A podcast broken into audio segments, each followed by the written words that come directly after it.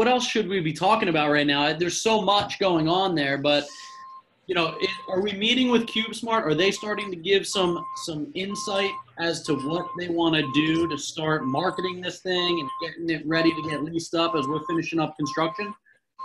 They're asking us for little details. They're coordinating. They're really getting ready to take over the reins here. So we have uh, questions out to three different people. We're finding out who's doing that marketing for us because we're not we're not building. You know, we're not opening today. Right. So they're busy. They're opening, you know, locations every month of the year. So we are very close to uh, having things like that scheduled. But we're right now we're finalizing.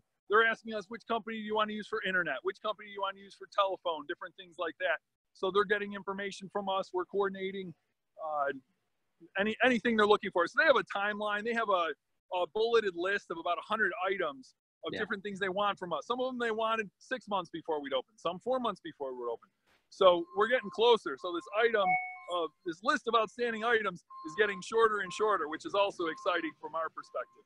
Yeah, and I mean they manage 40 million square feet around the country, so I trust that they know what they're doing. I'm excited to have them as the kind of tip of the spear with all the marketing and stuff. But I mean, more than that, it's really exciting to see what $12 million looks like in steel and concrete.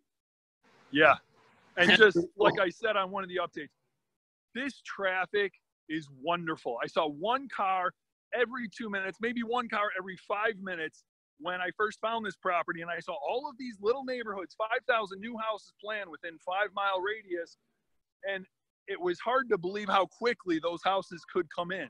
So this traffic is showing. I,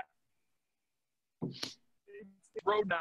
You had the chance to fly down here twice also because yeah. the first time you came down, you saw a lot more pieces of vacant land than you did the second time. What, when did you come down? Was that February or March this year? Yeah, March. March 2019.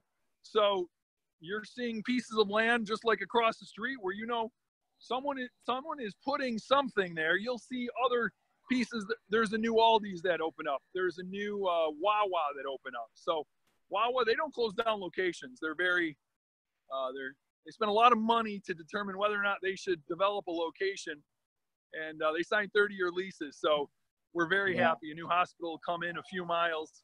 Yeah, I was just talking a quick check about a couple commercial pieces, and they're I mean they're chasing Wawas all over the place because they have kind of like what Burger King did with McDonald's. Wawa has a really good strategy on how they pick locations. I was really excited in March when I drove by and I needed a water and I got to pull into a Wawa less than a mile down the street from our storage facility. So, uh, I mean, it's just everything there is booming. I'm excited for the next location too. I mean, that Highway 27, brand new Publix, brand new Applebee's, yep. brand, you know, there's just so many brand new Class A buildings around there. Yep. So, in the last year, a new train uh, station opened, and the train goes all the way downtown Orlando. And it's not just exciting for the the train station, but houses follow. People want to live around that.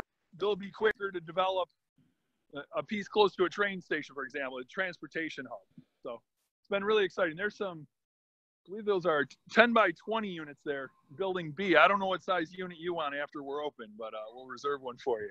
Yeah, I don't know. We'll put a car in it. No, no, that's across the street. Never mind.